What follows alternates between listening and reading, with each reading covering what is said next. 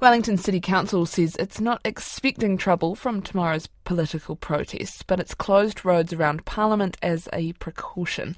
The closures, which are right next to Wellington's train station and the city's largest bus exchange, are expected to cause disruption for commuters, with bus stops being moved and routes being changed.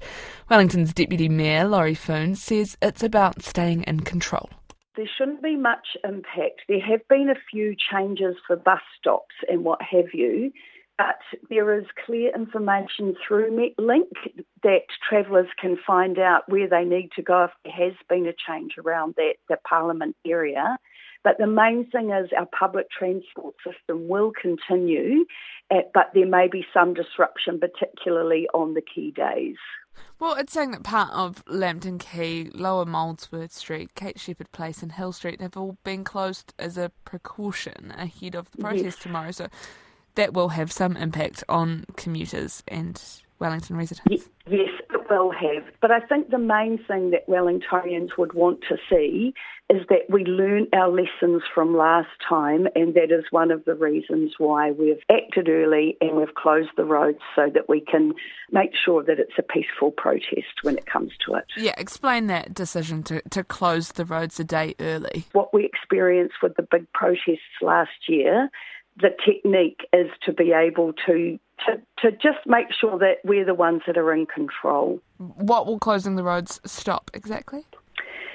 I think the idea is to keep the area safe and keep people safe and to make sure that we have space to be able to have a peaceful protest in Wellington. What other preparations are being made ahead of, of this protest, which, which could be quite large in the central city? The main thing is Wellington is the home of Parliament, so we are used to protests. We really understand that it's a valuable part of our democracy. We agree with freedom of speech, so we need to enable them to happen in a safe way. And so that's the, the process that we're going through at the moment, is to keep the protesters safe, keep the city safe and keep the city moving as best as we possibly can. I mean, all well and good saying that people are entitled to their freedom of speech. We support that. But after what happened with the occupation, there was a lot of anxiety, a lot of anger, a lot of mm. hurt among Wellingtonians who felt unsafe in their own city. So So what's being done to prevent people from being able to put up tents and to, to fully occupy that space?